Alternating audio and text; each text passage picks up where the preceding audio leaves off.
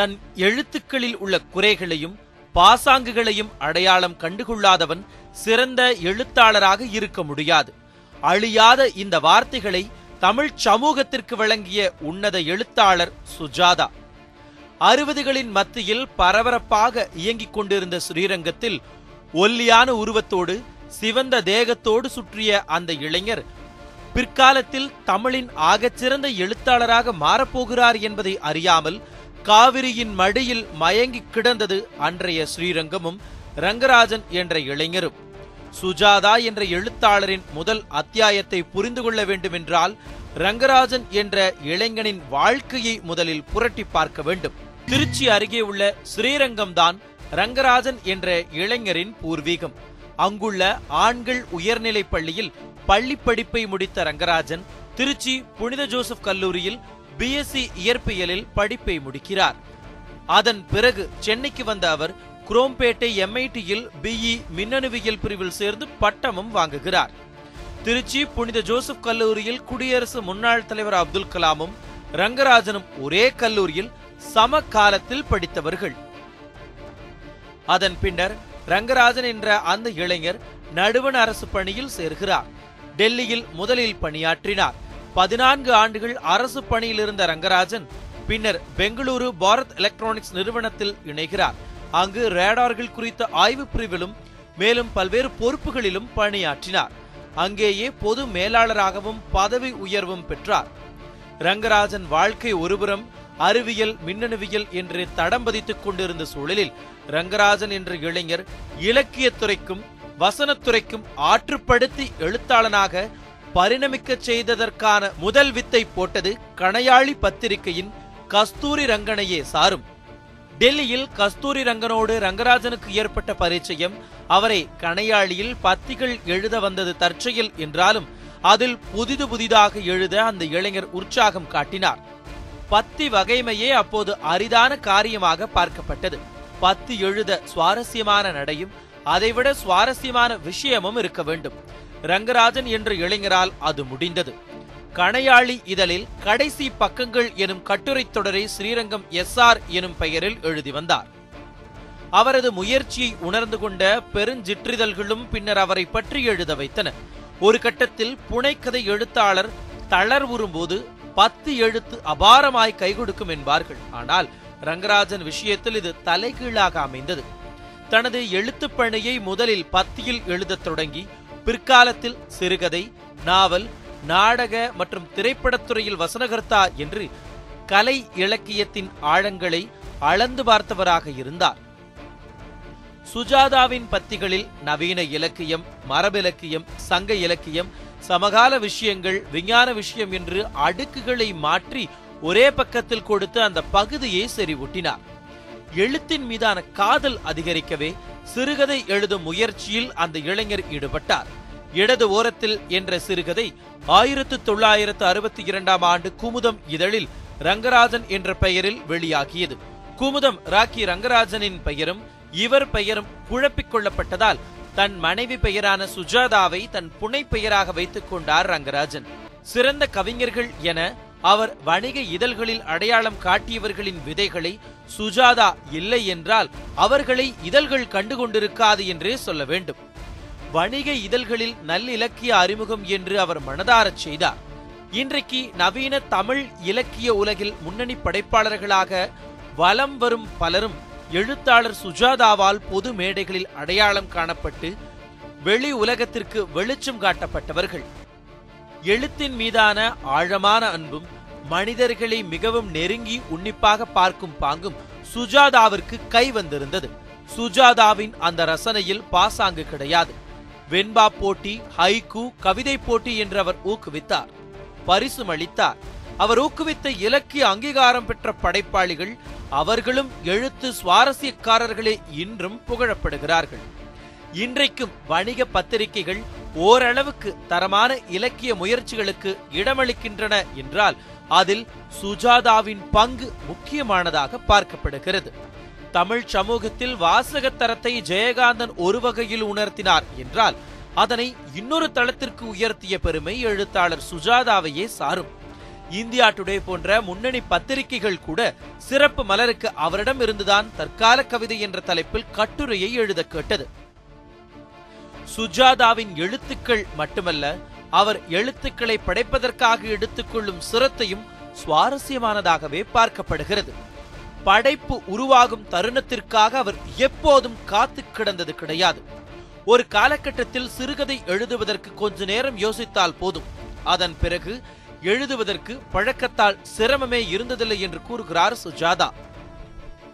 சில கதைகளை நான் எழுதாமல் அவை என்னை எழுதி கொண்டு சென்றன என்று கூட சொல்லலாம். மீண்டும் படைப்பாற்றலின் ஊற்றுக்கண்ணை யோசிக்க தோன்றுகிறது. என்னை எழுத வைப்பது வைத்தது எது என்று யோசிக்கையில் இரண்டு அம்சங்கள் அவசியமாக தெரிகின்றன. முதலில் சுய பரிசீலனை அல்லது விமர்சனம். இரண்டாவது மொழியின் மீதான பற்று. எழுதிவிட்டு படித்து பார்க்கும்போது சரியில்லை என்றால் கிழித்து போடவும் சுஜாதா என்றுமே தயங்கியது கிடையாது.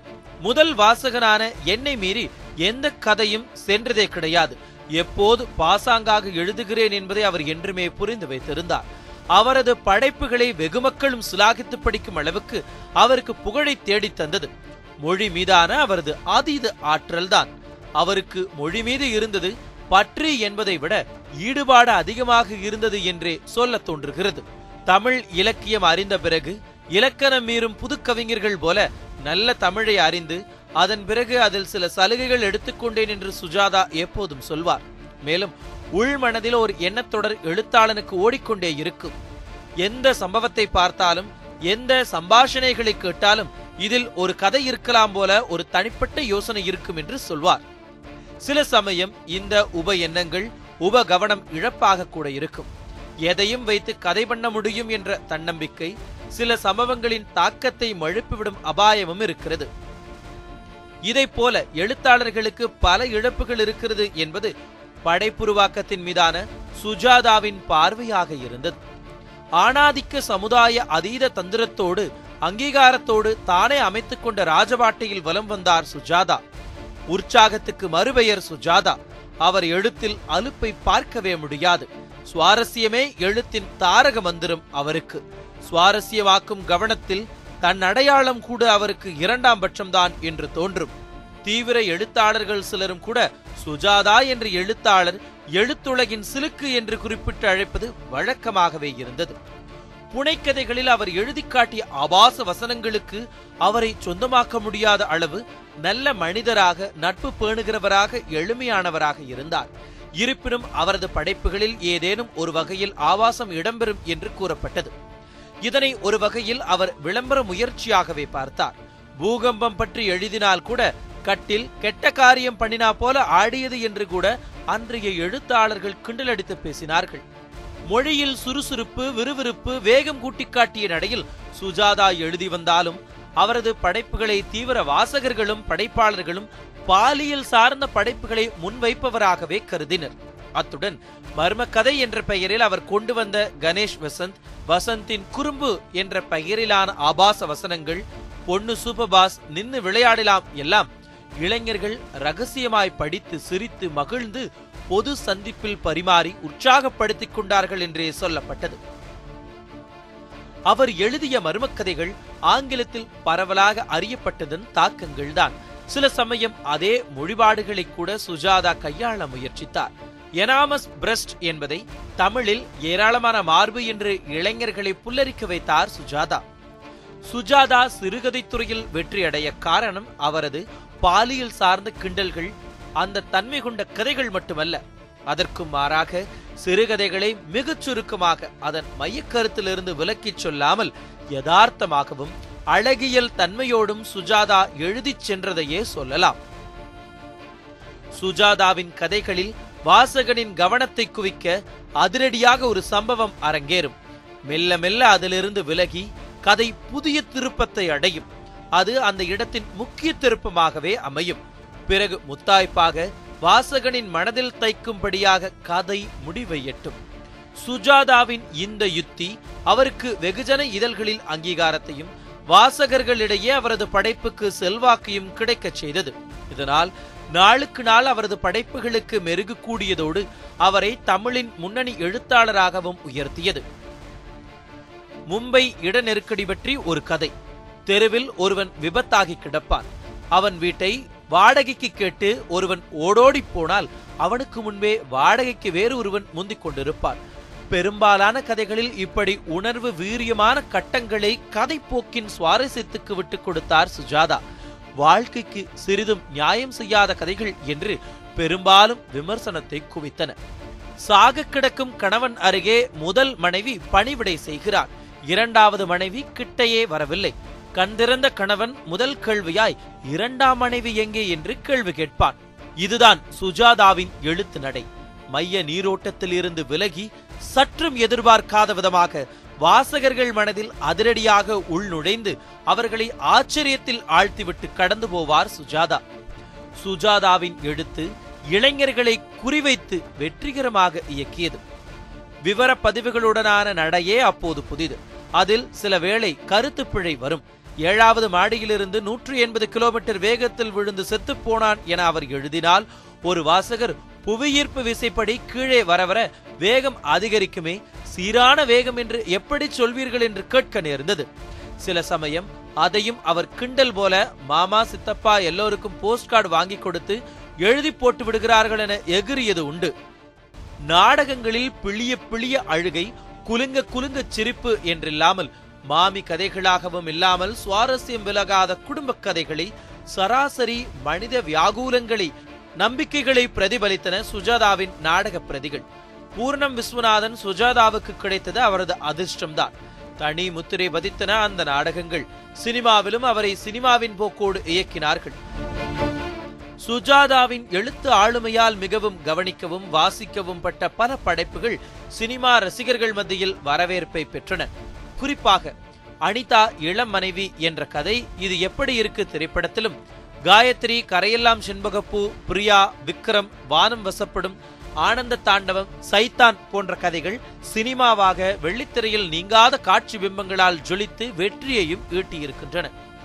ஒருபுறம் எழுத்தாளர் சுஜாதாவின் கதைகள் சினிமாவாக ஆக்கப்பட்டதென்றால் மற்றொரு புறம் அவரது அழுத்தமான வசனங்கள் திரையரங்கில் நெகிழ்ச்சியையும் கூச்சலையும் உற்சாகத்தையும் பார்வையாளர்கள் மத்தியில் கிளர்ந்தெழச் செய்தது.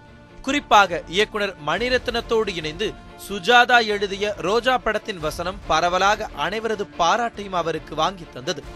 பனி போர்த்திய காஷ்மீர் மலைத்தொடர்களில் காட்சிகளோடு சுஜாதாவின் தமிழும் நடைபோட்டது. தேசியத்தின் கருத்துக்களை சுஜாதாவின் எழுத்துக்கள் ஓங்கி ஒலித்தபோது அதனை கேட்ட பார்வையாளர்கள் திரையரங்கத்தில் உணர்ச்சி பொங்க அமர்ந்திருந்தார்கள். காஷ்மீர் பிரச்சனையை மணிரத்னமும் சுஜாதாவும் தவறாக சித்தரித்து விட்டார்கள் என்ற விமர்சனம் பரவலாக எழுந்தாலும் ரோஜா திரைப்படம் மணிரத்னம் சுஜாதா ஆகிய இருவரையும் தேசிய அளவில் கவனம் பெறச் செய்தது. ரோஜா படத்தின் வெற்றியை அடுத்து சுஜாதா வசனத்தில் உருவான இந்தியன் ஆயுத எழுத்து அன்னியன் பாய்ஸ் முதல்வன் கண்டுகொண்டேன் கண்டுகொண்டேன் என இவரது தமிழ் திரையில் காட்டிய ஜாலங்கள் கேட்பவர்களை உற்சாகமடையச் செய்தது. அந்நியன் படத்தில் வெவ்வேறு பாதையில் பயணிக்கும் மூன்று கதாபாத்திரங்களின் மொழி நடையை பார்வையாளர்களுக்கு கடத்துவதற்கு பெரிதும் உதவியாக இருந்தது. சுஜாதாவின் தமிழ் என்று அதன் இயக்குனர் சங்கரே புகழாரம் சூட்டியிருந்தார். எந்திரன் என்ற படம் முதலில் ரோபோ என்ற பெயரில் தான் வெளியிட திட்டமிடப்பட்டது. வரிவிலக்கு தொடர்பான தமிழக அரசின் புதிய அறிவிப்பால் அந்த பெயரை மாற்ற வேண்டிய சூழல் ஏற்பட்டது. அப்போது புதிய பெயர் வைப்பதற்கான படக்குழு தீவிரமாக யோசித்துக் கொண்டிருந்த போது சுஜாதா வழங்கிய எந்திரன் என்ற பெயரே அதன் முத்திரை பதிக்கும் பெயராக மாறியதோடு ரோபோ என்பதற்கு எந்திரன் என்று பொருள் கொள்ளும் அளவுக்கு கவனத்தையும் ஈர்த்தது. ஜீன்ஸ் உயிரே கன்னத்தில் முத்தமிட்டால் போன்ற படங்கள் அழுத்தமான காதல் உணர்வுகள் மூலம் மனித உணர்வுகள் பட்டவர்த்தனமாக காட்சிப்படுத்தப்பட்டிருந்தாலும் நடிகர் ரஜினிகாந்த் நடிப்பில் பெரும் வெற்றியை பெற்ற சிவாஜி த பாஸ் என்ற படத்தில் சுஜாதா புதிய உச்சத்தை தொட்டார். பேரை கேட்டா சும்மா அதிர்தில்ல என்று சுஜாதா எழுதிய வசனத்தை கேட்ட திரையரங்கமே மகிழ்ச்சி ஆரவாரத்தில் அதிர்ந்து போனது. சினிமாவில் வசனங்கள் எழுதி புகழின் உச்சத்தில் சென்றாலும் அதனை ஒரு பொருட்டாக கருதாமல் சுஜாதா பிற்காலங்களில் விஞ்ஞான கதைகள் எழுதவும் ஆரம்பித்தார். எழுதுவது சுஜாதா என்பதால் அதற்கு அங்கீகாரமும் கிடைத்தது. வேறு எழுத்தாளர்களுக்கு இது நிகழ்ந்தே இருக்காது. இதற்கு சுஜாதாவின் அறிவியல் மீதான ஆர்வமும் அவர் இளங்கலை உள்ளிட்ட பாடங்களில் அறிவியலை முதன்மை பாடமாக எடுத்து படித்து அதில் பெற்ற அனுபவங்களும் விஞ்ஞான கதைகளுக்கு வித்திட்டன. தேர்தல் மின்னணு வாக்குப்பதிவு இயந்திரம் வர அவரது பங்களிப்பு சிறப்பானது. இது தவிரவும் விஞ்ஞான கலைச்சொல் அகராதி அவர் முனைந்து கொண்டு வந்ததை சொல்லியாக வேண்டும். தமிழில் தட்டச்சு செய்து கணினியில் நேரடியாக கதைகள் எழுத ஆரம்பித்த எழுத்தாளர் சுஜாதா தான் முதல் இணையதள பத்திரிகை மின்னம்பலம் தொடங்கியது வரலாறு குறித்துக் கொள்ள வேண்டிய செய்தி. இதில் சுஜாதாவின் பங்களிப்பு ஆகச் சிறந்ததாகவே இருந்தது. சதா வாசிப்பு ருசி கொண்ட மனிதராகவே இருந்தார் சுஜாதா.